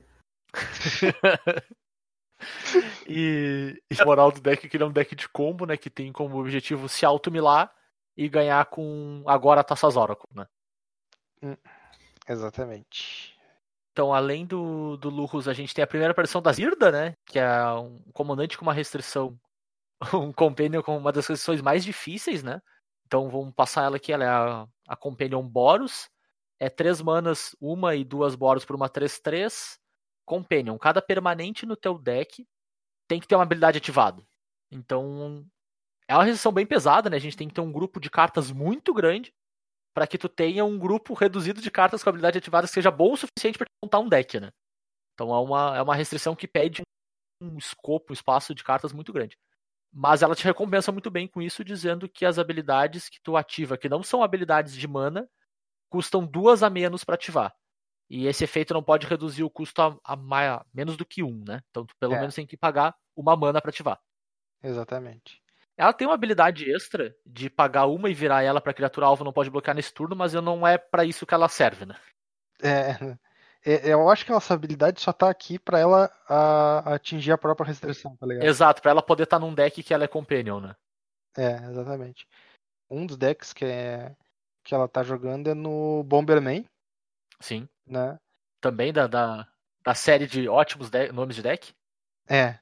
Esse deck aqui, ela basicamente combo infinito com os dois monolitos que o deck usa. Tanto o monolito sinistro quanto o monolito de basalto. Uhum. Né? Vão gerar mana incolor infinita. Porque ela diminui o custo da habilidade de desvirar ele para menos do que a quantidade de mana que ele, que, que ele, ele cria, né? Exato. Sim. E aí, então. Bom, beleza, tá aí o combo do, do deck. Pelo menos um ótimo motivo para te usar a carta, né? Sim, com certeza. Tipo, faz sentido, né? Pelo menos um. É. é. e o outro deck que ela tá inclusa também é o Snowco, que é um deck de Oco, a grosso modo, né? Que usa também a habilidade dela para gerar um monte de mana, mas não ganha com mana infinita, ganha com interações usando um artefato muito esquisito, chamado Retrofitter Foundry, que é uma carta de Commander. Então, eu tô confuso, a gente não tá no Commander? É, pois é. Então, os caras levaram meio a sério, né? Por que, que ele usa essa carta aqui e não usa o, o a Staff of Domination? Não faço a menor ideia, eu não jogo Staff of Domination. Ela desvira por 6, né? Não, desvira por 4. Ela desvira por 4. Eu acho que tu não consegue fechar mana suficiente, será? Na Staff of Domination? Não, cara, eu acho que não tem. Porque de qualquer forma tu tem que combar mana infinita para fazer retrofitters. E, e a, a, a, Foundry, que é a carta que ele usa nesse deck aqui, ela não te ajuda a fazer o combo. Ela só serve como payoff, tá ligado? Sim. E é um payoff pior que outro deck, né? Tipo, ele é um deck que interage mais pela questão do oco. E também tem a questão do card, né? De conseguir travar o cara, mas a win condition dele é pior. Interessante. É, eu, Achei estranho. Tô procurando aqui alguma justificativa. Tô procurando aqui alguma justificativa. Ah, tu transforma ela num, num elfo 3-3. Não, eu ia dizer, eu acho que quando vê a lógica é que esse aqui é mais fácil de tu usar se tu não tá combando, tá ligado? Esse aqui, esse aqui custa um pra baixar, né, cara? É. Justo. É, ele é mais fácil de usar se tu não tá com banda. Então é isso, deve ser. E tu não precisa necessariamente de muita mana pra fazer várias coisas que você quer. Ah, meu, mas é que vamos ser bem honestos. Staff of Domination entra em jogo e ganha o jogo na hora, tá ligado? Sim, mas o STF Domination tem um problema. Tem que combar a mana infinita que nem tu disse pra, te, pra ela funcionar. Isso aqui funciona se tu tiver uma certa quantidade de mana. A Staff of Domination só comba. É, pode ser. Isso aqui funciona. Bom, ah, seguindo adiante com, com os decks de Companion. Cara, tem uma Legacy, breia no sideboard. Tá, segue, gente. Ah, a gente tem o Yorion aparecendo no deck Snow Miracles, que entra na categoria de decks que estão ofendendo o seu nome porque tem um Terminus e acabou os milagres do deck. É, eu, eu fiz uma checagem rápida aqui. Não tem nem Stoneforge nem Blade. Logo, isso aqui é um ban de Sunny Blade. Ah, meu Exatamente. Deus. e, cara, o deck tem um milagre, mas quando eu vi que tava o E o milagre deck- tá no sideboard. Se chama Yori. Quando eu vi que o, que o deck era um Mi- Miracles, eu fiquei pensando, cara, é mais um deck que quer achar cartas específicas em momentos muito oportunos e tá jogando com 80 em vez de jogar com 60. Cara, eu tô muito confuso com esse bicho. Zé, dá, dá, uma, dá uma semaninha. Dá uma semaninha e eu te garanto que os próximos cinco decks que vão aparecer não vão ter um milagre deles. Uh, Todos eles vão se chamar Band Snowblade. todos eles vão chamar não Miracles. Mas, então, assim, sobre o Yorion eu não opino mais, eu só falo que ele tá aqui e vocês que se virem. Não, agora, agora fa- faz todo sentido. Olha o nome do deck, cara. Snow Miracles. não é um milagre, né? Exato. Não é um deck de Snow Miracles. É isso. Ele tá te dizendo no nome que ele não é um deck de Miracles. Muito bom, Meu, muito bom. tinha que ser Yorion Snow Miracle. Acabou. O milagre. Mas, meu, é, que- o que o Yorion, cara, ele é um bicho 5 mana, 4, 5, voar. Ele já é bom o suficiente sozinho. Se tu avaliar só como carta. Óbvio que ele não faria metade do que ele faz se ele não começasse o tempo todo na tua mão com barra sideboard e fizesse mais um efeito de ATB em campo. Mas só pelo fato de- dele ser um 4-5 voar, ele mata pessoas, cara. Ima- imagina se tu pudesse equipar algo nele se tu tivesse alguma espada. Mas tu não tem. Eu, eu entendo o ponto, mas parece muito devagar pro Legacy. Em especial quando tu compara com o próximo deck de, de Companion, que é o Turbo Giruda. Que é a versão em esteroides daquele deck que a gente viu lá no, no Standard, né? Que é baixar várias cópias do Giruda. E nesse caso, baixá-las com ímpeto. Porque tu usa o Maelstrom Wanderer, que é mais uma carta de Commander. E eu acho muito que a gente tá no episódio errado que dá haste pra todos os bichos. É uma criatura de 8 manas, 5 e temor, por uma 7-5, cascata, cascata, mas ele só tá aqui porque ele dá haste pra todas as criaturas. E é pá. E é par. É par, exatamente. Porque daí tu consegue reviver. Fui dar aquela contadinha, né? Eu não lembrava se era o bot ou se era o. Ô meu, mas é, é muito incrível. Quantos efeitos de clone? 4, 8, 12, ah, 14, 18. 18 efeitos de, de clone mais os próprios 4 Girudas. São 22 Girudas. Quando teu deck de combo pode tomar Totsis à vontade. Sim, cara. Teu deck de combo não se importa com o que ele tem na mão. Porque a carta do combo tá lá o tempo todo. Sim. E se tu não jogar de azul, a culpa é tua. Simples assim. É simples assim. Pelo menos, vamos ser bem honestos, pelo menos o Legacy ainda tem fogo. Não é motivo pra justificar, mas pelo menos ainda tem fogo. Isso aqui me lembra tivesse- muito o pessoal tentando justificar jogar de Charbelcher. Só que pra jogar de Charbelcher tu tem que fazer um esforço. Tu tem que moligar atrás do Charbelcher, tu tem que moligar atrás de carta. Esse aqui não. Claro. Se, imagina se tu jogasse Charbelcher com Chalberter de Companion. Tipo assim, ó, tu abre tua mão e daí tua mão tem um monte de coisa que faz mal e tu. É, exato. Tipo, a tua mão tem que dizer assim: eu consigo fazer o Giruda turno 2? Não. Pra próxima mão. É isso, tá ligado? É, eu, não- eu, eu tô surpreso que esse deck aqui não. Ah. Já ia falar caquinha. Já ia falar caquinha, viu? É por isso que a gente pensa um pouco antes de falar. Hum. Eu ia sugerir por que, que esse deck não tem a carta que te deixa ligar de graça, mas ela custa 3. É. Ah, Aham. aham. É. Então a gente pode ah, encerrar o Legacy por enquanto e seguir pro Vintage? Seguir pro Vintage. Olha, olha onde chegamos. não acabou! E adivinha quem que tá no Vintage? Quem que tá no Vintage? Não, não, não. Não, pera. Qual é o bicho? Qual é o bicho? Eu não sei qual é o bicho. Estou pasmo. Eu, eu Stone vou chutar. Eu vou chutar. O meu chute é o Lurrus. Acertou! E o seu presente é ler Acertou, miserável. o primeiro deck. Então, o primeiro deck é um Dimir, basicamente, certo? Com Lurrus. E, cara, eu não sei se é razoável, mas o deck até Pack Hat usa, né? É o quê? Tá usando Pack Hat no Vintage. Quem, cara? A que ponto chegamos, né? Já dizia um motorista de ônibus. Ele é basicamente um deck clássico de, de Tendrils, certo? Só que ele também tá usando o 4, quatro Bob e dois Pack Hat para poder voltar com o Lurrus. Fora, fora a jogadinha máxima do Legacy, né? Se tu saiu com Black Lotus na mão, tu faz Black Lotus, Lurrus, Black Lotus. Exato. É o, é o grande motivo da gente olhar pra ele e ter certeza que ele ia ver jogo por aqui, né? Eu, É. eu vou ter que fazer um comentário aqui que decks no, no Vintage, eles não tem que fazer exatamente muito esforço pra do nada eles virar um deck de Storm. É, isso é verdade. É, isso é verdade. Não, não é exatamente um esforço muito grande para eles terem um plano B de Storm dentro deles. É, na verdade, é quase às vezes é um esforço para ser o contrário, né?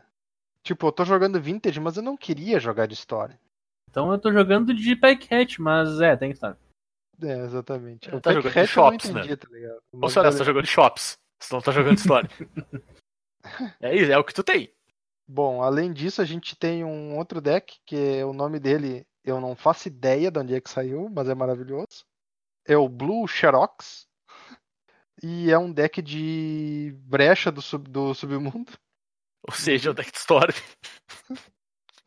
certo? E aí esse deck tá usando Lurrus. Veja bem, esse deck não tem nenhuma criatura nele, zero criaturas. Ele tem sete artefatos, né? Ah, no caso, Black Lotus, Lion's Eye Diamond e Lotus Petal são.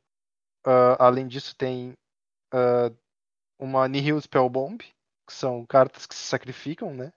Sim. E a própria brecha, que também no final do turno tu sacrifica ela, então tu pode fazer o Lurrus e fazer a brecha de novo.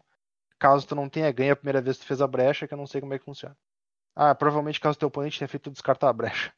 Cara, como é que esse deck ganha? Eu sei que ninguém usa, tá? Ah, Mas como é que esse deck ganha contra um Eldrazi? como assim um Eldrazi? A única carta que ganha no deck é, um, é a Brain Freeze. Ah, Ninguém usa Eldrazi, né? Eu- Não, eu, é ponto. eu, eu sei que ninguém usa, tá? Eu não tô. Ah, tá, Fazendo um entendi o que tu quer dizer. A única carta que mata o cara no deck é. É. É tipo, tu tem um Reanimate por causa que tem um Lurrus, mas. Cara, Cara, eu, eu acho que a questão é a seguinte: tu dá uma Nihil Spellbomb pra remover o cemitério do cara. Em resposta ao trigger do Eldrazi. aqui, cara, achei, tu vai ficar com o Lurrus na mesa, daí tu vai bater 3. Daí tu vai fazer um Time Walk. Daí tu vai baixar uma brecha, exilar três cartas do Grave e dar um Time Walk. Daí a brecha vai pro cemitério. No outro turno tu casta a brecha do cemitério com o Lurrus e dá-lhe outro Time Walk. E assim tu vai. Funciona também? Funciona com beleza. 10 de 10, inclusive. Adorei duas estrelas. É, eu, tenho- eu olhei pro deck e olhei, cara, como é que isso aqui ganha? Pera aí, vamos Cara, lá. mas eu, eu, eu acho que a Spellbomb tu sacrifica ela na resposta do trigger do Eldrazi e tu resila o cemitério igual, tá ligado? Ah, tem uma Nihil Spawn pra exilar o Eldrazi, show. Tem. Não, porque eu ia dizer, senão tu vai ter que fazer um, um Storm tão gigante e milar o cara, e pra quando ele tiver. E ter sorte de, tipo, numa combinação de duas cartas, as duas últimas do deck do cara serem o Eldrazi, e daí tu dá um acesso recall nele. É, eu tava imaginando algo muito louco. Sim. Não, mas é- ele tem mecanismo pra isso. Uhum. Bom, aí a gente também tem o deck de Paradoxical Outcome, com o Lurrus. É, mas isso aí já era esperado. Você entra no. Faz sentido, né? Você entra no Storm Legacy e entrar no Paradox.com. Não. Exatamente. A gente tem o deck Sultai, com o Lurrus também. Esse é um deck um pouco mais tradicional, não é de Storm. Ah, e vamos ser bem honestos, o Sultai dele é boa vontade, porque ele tem um Abrupt Decay só, e, um, e três Deathrite Xamã, que tu pode pagar verde. É. Tu precisa de verde pros explosivos, né, cara? Ah, bom. E pro Nature's Aham. Plan do, do sideboard. É, e ó, se liga, se liga. É um deck um pouco mais tradicional. né? Inclusive tá usando o, o Jacezinho que flipa. Pô, trazer ele de volta com o Lurrus parece bem. Parece bom. Meu, né? a moral, a moral é o seguinte, cara. A Vintage tenta pesar no, no custo de mana. O maior problema do custo de mana tava nas mágicas com Delve, que era o Treasure Cruise, que já é restrito. Force of Will, que, tá, que, é uma, que não é permanente. O Lurrus vai entrar em todo Santec, cara. Vai. Todo. Santec. Ele vai entrar. Inclusive, Porque... Vai, inclusive manda. no deck de shops, né? Inclusive no Deck Inclusive, Shops. Deck Shops. Ah, Cara, isso, dar. isso, isso aqui, isso aqui eu, quando eu olhei, eu, eu tive que olhar de novo pra ter certeza que eu não tava vendo, vendo coisa, tá ligado? Porque, tipo, pra mim o deck que era o clássico deck de, bah, eu vou fazer um bichão gigante artefato, certo? Ele agora tá usando só permanente de custo 2 Mais ou menos. É. E Ai, aí, ai. pra poder ganhar do oponente, como tu faz um monte de mana, porque é um deck de shops, né? A moral do deck de shops é fazer um monte de mana. O deck tá usando a Walking Ballista, que até já usava antes, e Stone Coil Serpent. Claro. Então, perfeito. Maravilhoso. Não tem muito o que dizer. Ah, Só que bote o seu Lurrus no deck de qualquer coisa. Se você está jogando Cara. vintage, bote, bote luz no deck. Ponto. Um cara, o cara usando o Ravager no deck realmente tem que gostar de botar um Lurrus de Companion, né? É, eu só ia É, dizer, isso pra, é quem, verdade. pra quem tava ponderando por que, que um Lurrus Foil é tão caro, eu acho que a gente explicou. É. E assim, se você tá jogando vintage e escutando a gente, Parabéns, cara. Se tu joga Vintage e tu nos escuta, como é que tu chegou aqui? é. Ah, ele, a pessoa pode jogar Vintage no, no- nos esquemas aqueles que a gente falou no, no episódio das internet, cara. Os esquemas obscuros lá. É, isso é verdade. Cara, eu só vou abrir aspas aqui que o Lurrus já tá 70 dinheiros. Por que, que tá tão pouco? E ele é uma carta rara. Cara, ele vai. Ele tá jogando em todos os decks de todos os formatos. Sim, não, não tem foil pra vender na Liga Magic, cara. Faz sentido, né? Ai, ai. Inclusive, vai ser a maior cash, vai- a maior cash grab possível do, da- do ano. Vai ser essa edição, vendendo Companion a Fuzel, pra depois os loucos ter que fazer alguma coisa. Eu vou fazer um rapidão aqui. Qual será que é a carta mais cara da edição? No, no momento atual desse episódio. Ah, bom, aí eu não faço. É pra gente chutar? Ah, chuta aí. Kinan. Que- Quem, quem é isso? Não, ah tá. Não, não é.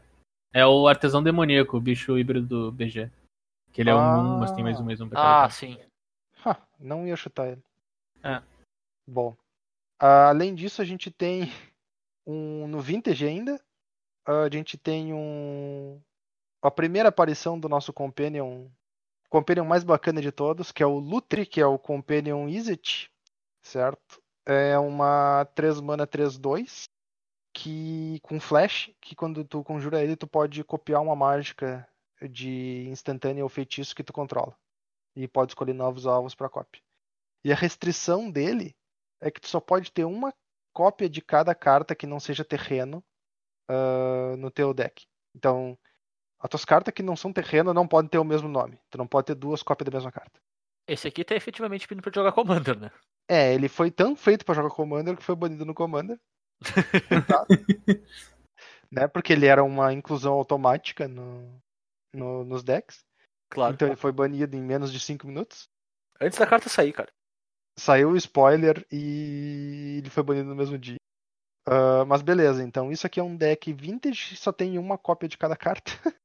e o pessoal botou aí o Companion Izzet. O que eu achei bacana, né, nessa lista que tu linkou, Matheus, é que, tipo, é, é um deck de Xerox também, que nem a gente tinha visto antes, né, no, no caso do Sim. Lurus.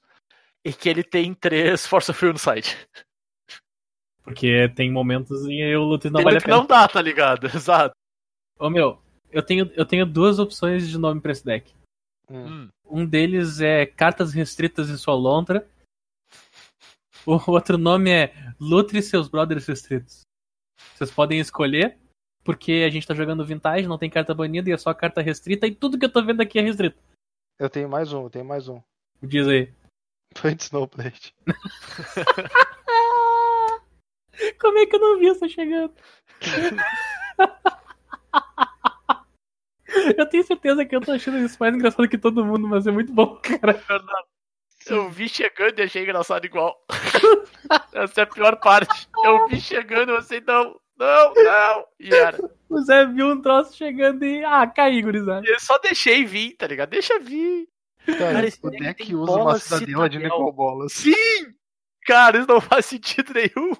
Por que, que eu não tenho dinheiro pra jogar Vintage, meu? Esse é o melhor formato, tá ligado? O, melhor de tudo é a lista de preço dos artefatos.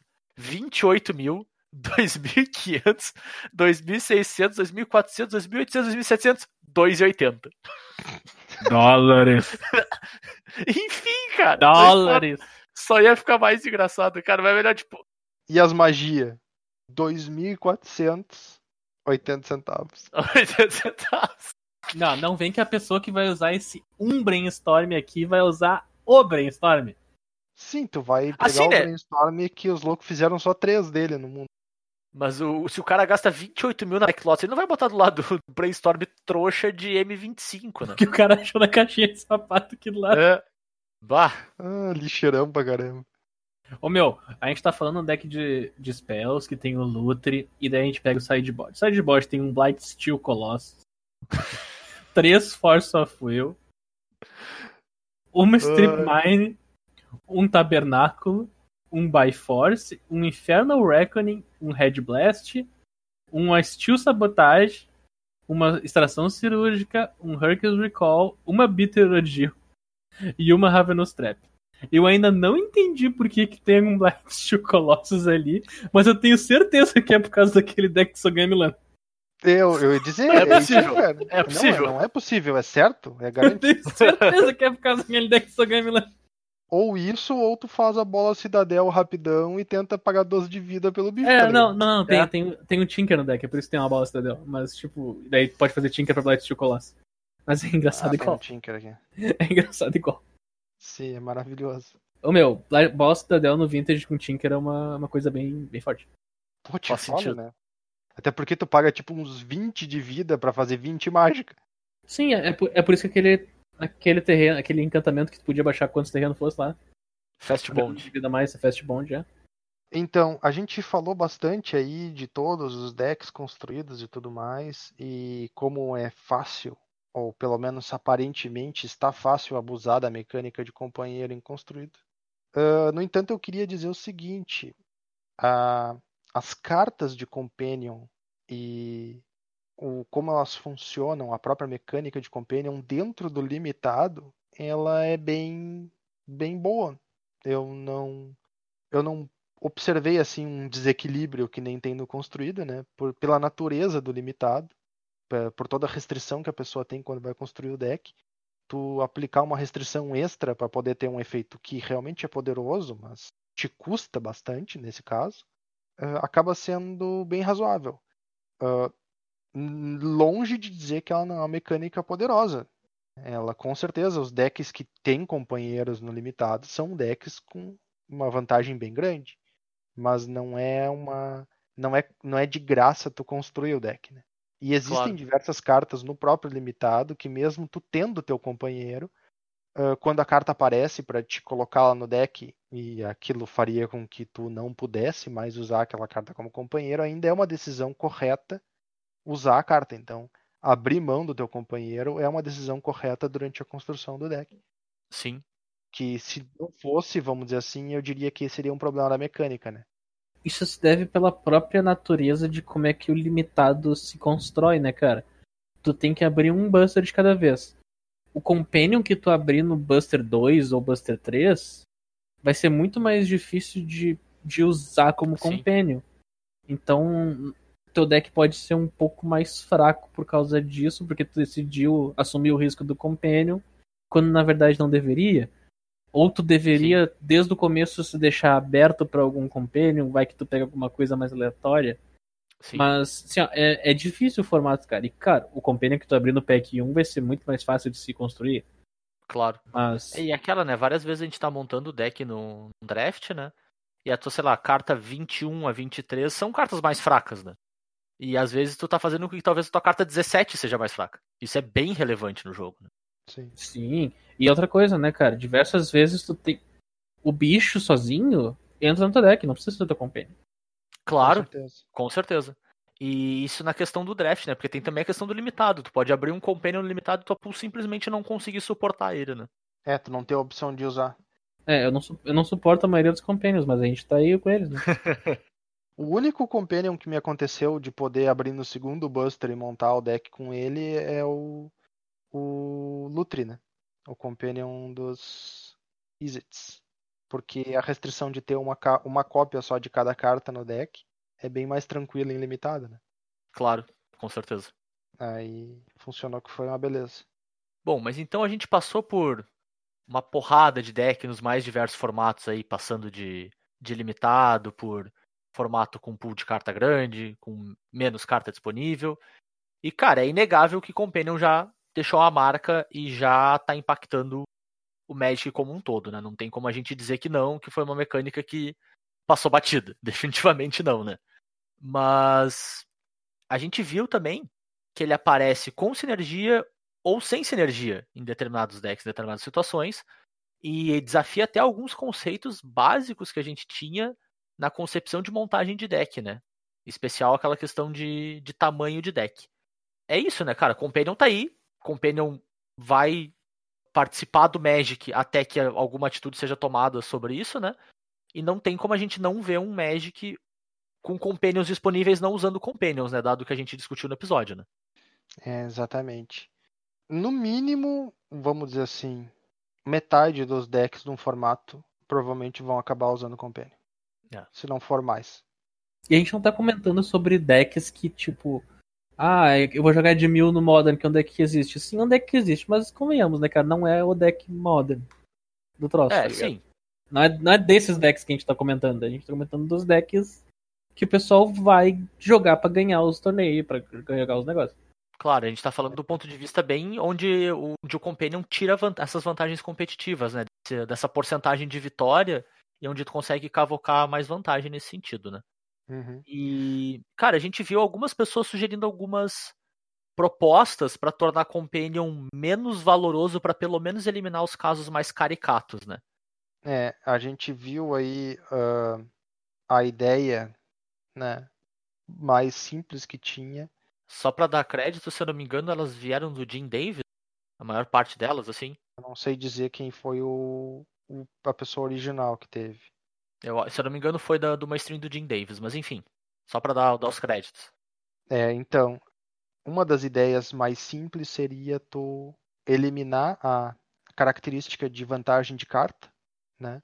Então, o teu companion, se tu tá usando o companion, tu compra uma carta a menos quando começa o jogo pra ti, né? E aí dessa forma tu tenta, vamos dizer assim, manter pelo menos esse equilíbrio, que é bem Sim. razoável, né? E é Claro. uma coisa que tu poderia modificar sem modificar as cartas de Companion, isso é muito importante. Tu pode só modificar a regra de Companion, né? E tu não precisa fazer errata nas cartas. Sim, que é sempre um problema, né? É, A meu ver, é uma. Não necessariamente que a, a solução seja melhor, mas a abordagem é uma das melhores abordagens, que é mudar a regra, não a carta. É, eu sim, concordo. sim, é porque é viável, né? A gente Isso. tem que ver que no Magic errata não é viável. Porque o Magic Sim. é um, um jogo impresso numa carta de papel, né? Então não, não dá pra te mudar, modificar o que tá escrito na carta, porque a carta já tá na mão do teu jogador. Além disso, a gente também tem aí, nessa mesma ideia, tu pode fazer com que, ao mesmo tempo que tu esteja comprando menos cartas, né? Quando tu decidir que tu vai manter a tua mão inicial, o teu companion entra na tua mão, certo? E ele sai do sideboard e vai para tua mão. Também é uma modificação natural na regra, não precisaria. ah, acho que não precisaria fazer errata das cartas, né? Aí, aí eu já não sei, porque nas cartas dizem que tu pode castar uma vez do exílio. Ah, bom, é. É, depende também, né? Porque do ponto de vista da errata, ela nunca estaria no exílio pra te poder castar pra começo de conversa, né?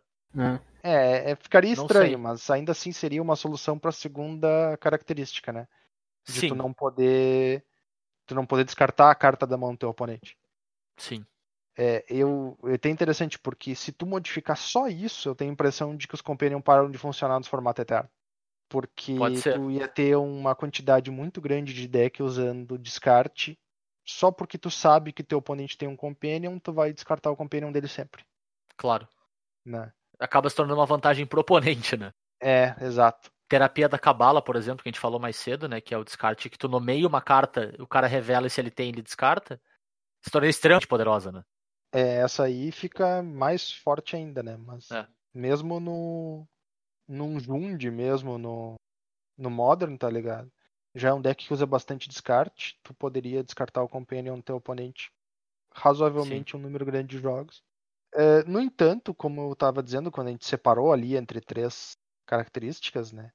A terceira característica, que é a característica de que é uma carta específica, sempre é a mesma carta que tu estaria colocando na tua mão, vamos dizer assim. Eu ainda acho que é a, a característica mais quebrada da mecânica. E é a que literalmente tu não consegue corrigir, né? Não tem como corrigir ela modificando a mecânica de qualquer forma.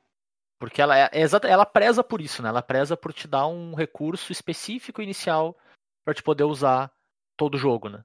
É, ela é exatamente o que a mecânica representa, né? Não tem É. como modificar para funcionar. E, e é o que, no fim das contas, acaba deixando ela voltando mais uma vez ao ponto com mais cara de Commander, né? Commander tem essa cara de exibir padrões de jogo muito repetitivos, né? Especialmente quando os decks estão montados para alto nível, vamos dizer assim, onde tu tá tentando otimizar aquele recurso garantido que tu tem, dado que teu deck tem uma série de restrições, e tu quer efetivamente fazer as mesmas coisas na maior parte dos jogos. E, cara, eu acho que é uma característica do Commander, mas não é uma característica que eu nunca levaria pro competitivo. Eu, particularmente, não gosto de, de Commander ah, que não seja mesão, razoavelmente galhofa, assim, sabe? Porque esse tipo de padrão de jogo repetitivo, se tu leva para um ambiente onde as pessoas estão tentando tirar o máximo de vantagem possível, se torna muito chato muito rápido. Sabe? Tu vai ver a mesma coisa a maior parte do tempo. Exatamente. Cara, eu particularmente acho que isso é um grande problema pro jogo, certo?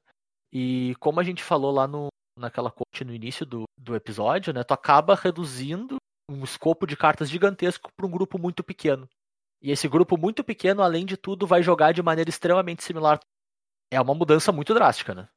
Pois é. Então, disso tudo a gente pode tirar a conclusão que a gente vai ter do nosso episódio. Podemos tirar a conclusão do episódio, que então, que acho que é a mesma para nós três, né? Eu É, acho que sim. diria que é. É a mesma, não, não só para nós três, acho que para muita gente é a mesma conclusão que a gente chega. Que é, acho que é o seguinte, acho que a gente chegou num ponto onde existem duas opções. A primeira opção é bane todos os companions. Todos os companions. Não, não só um ou outro. Todos. Sim. Bane a mecânica. Bane a E de- mecânica. A E de mecânica. todos os lugares, né? De todos os lugares. A mecânica deu errada, isso aí, gurizada, sinto muito. Quem quiser pode trocar um companion por uma bala depois. A segunda opção é uma opção que eu pessoalmente não gosto, Nem eu. porque ela vai mudar a essência do jogo como um todo, que é printar mais companions. E não é tipo mais dois, três companions, não, mais 20, 30. Sim, vamos dizer que cada Sim. edição agora desse ano lançasse mais 10. Isso, cada edição tem que vir com 10. Então, tipo, é complicado, cara. Porque tu tem dois extremos muito diferentes. E tu não parece que tu vai escapar deles. Desse, desse, desse negócio. Eles até podem tentar banir um ou outro pra tentar dar uma contornada e deixar a mecânica existindo, só que o trauma continua, cara.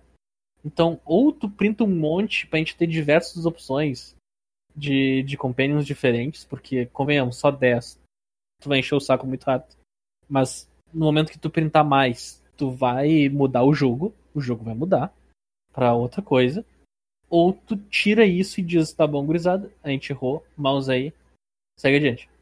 É. Certo. Eu, eu, eu tenho a tendência a concordar, mas eu tenho só um questionamento para levantar Hum. em relação a isso.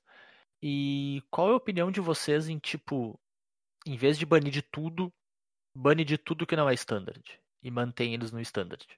E no limitado, por consequência. É aquele negócio que eu tinha falado, cara. Se essa mecânica. Que, que tu também apontou an- antes do episódio começar. Se essa mecânica tivesse só no standard, ah, pra Wizards tava tranquilo.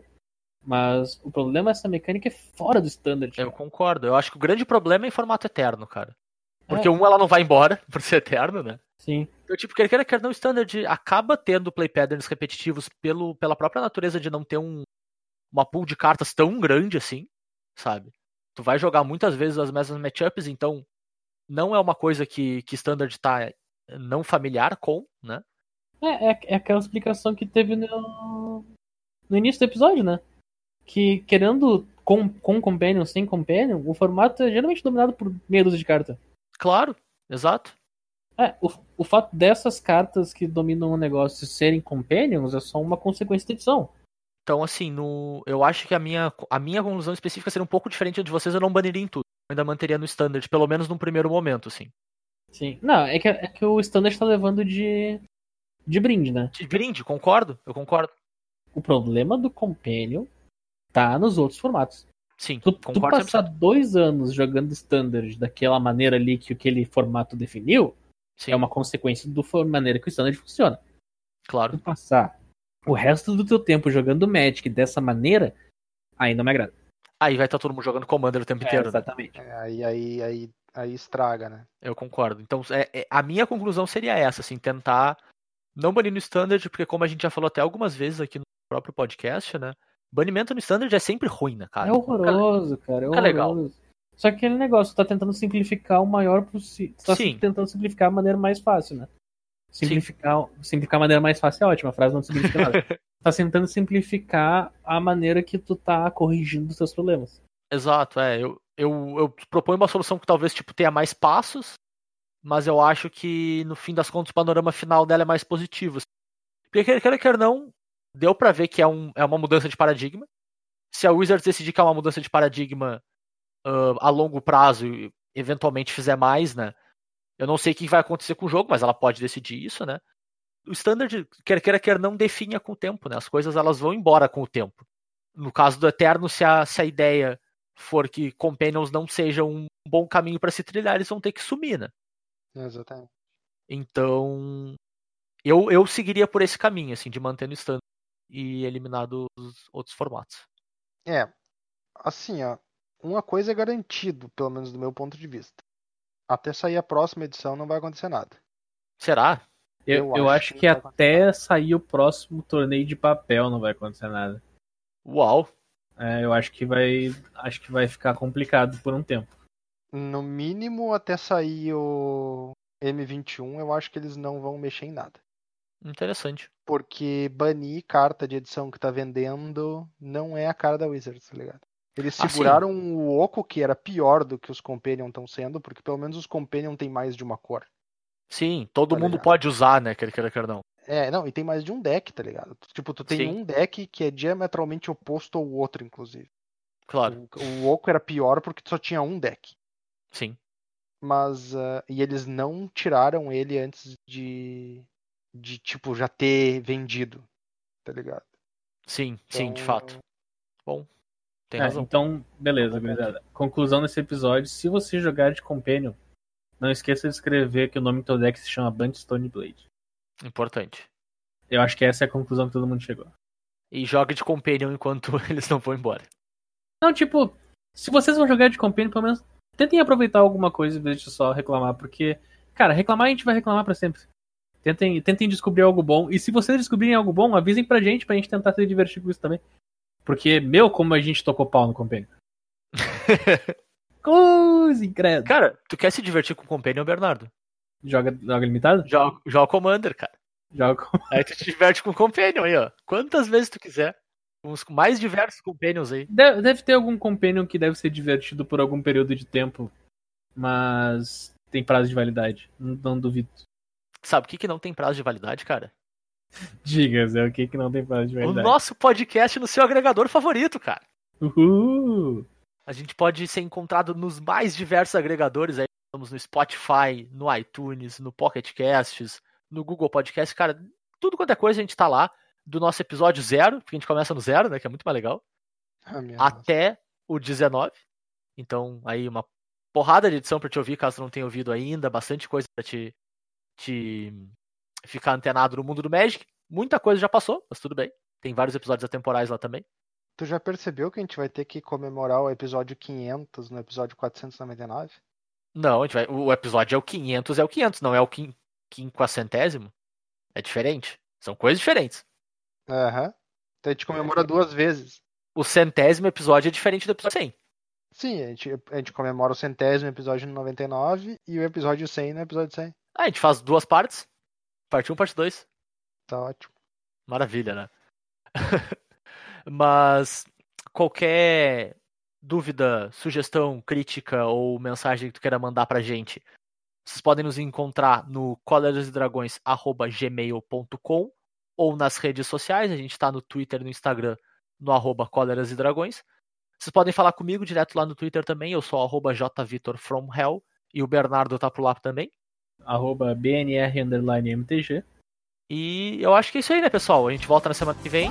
Até a próxima. Abraço. Até mais, pessoal. Falou, tchau, tchau. Sexta-feira à noite, eu e mais um companheiro Fomos tomar shopping num boteco sem dinheiro E passamos o tempo contando histórias sem parar Tinha tanta gente que não era brincadeira Tinha gente boa, mas também tinha tranqueira Pelo arrasta-pé, um bailão do bom pra danar. Foi quando seu Manel, proprietário lá no bar Disse, companheiro, está na hora de fechar. E eu me lembrei que eu já não tinha um tostão. Manuel disse, limpa tudo, companheiro já que você não tem dinheiro, limpa esse boteco, lava esse puleiro, limpa tudo, companheiro. Limpa tudo, companheiro. Já que vocês não têm dinheiro, limpa esse boteco, lava esse puleiro, limpa tudo, companheiro. A gente tem ainda um outro deck de Orion, que é o Bunch Snowblade, né? Basicamente um deck de clássico controle com um subtema de permanente de Snow e a Stoneforge, maravilhosa. Não tem Stoneforge no Stoneblade.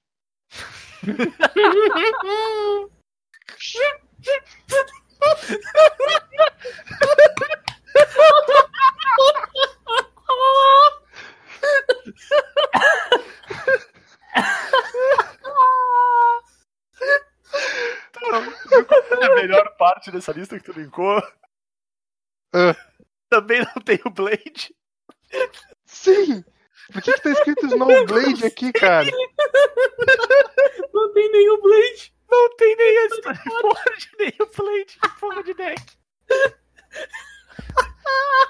Bah, ô, meu, eu vou botar esse deck inteiro lá no fundo do episódio.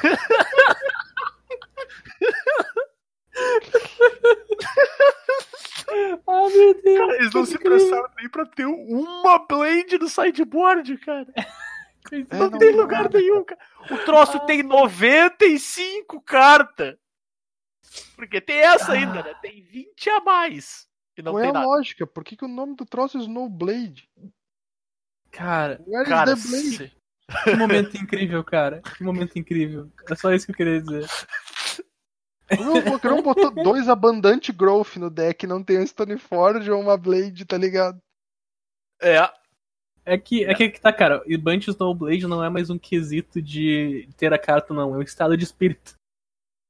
cara, Ah, é, Você que- é Bunch Snowblade. é, é Tanto fake que- news, cara. É fake Tanto que news. se tu clicar aqui no Bunch Snowblade e clicar numa das listas aqui do lado que eu acabei de fazer, um dos decks é Jeskai.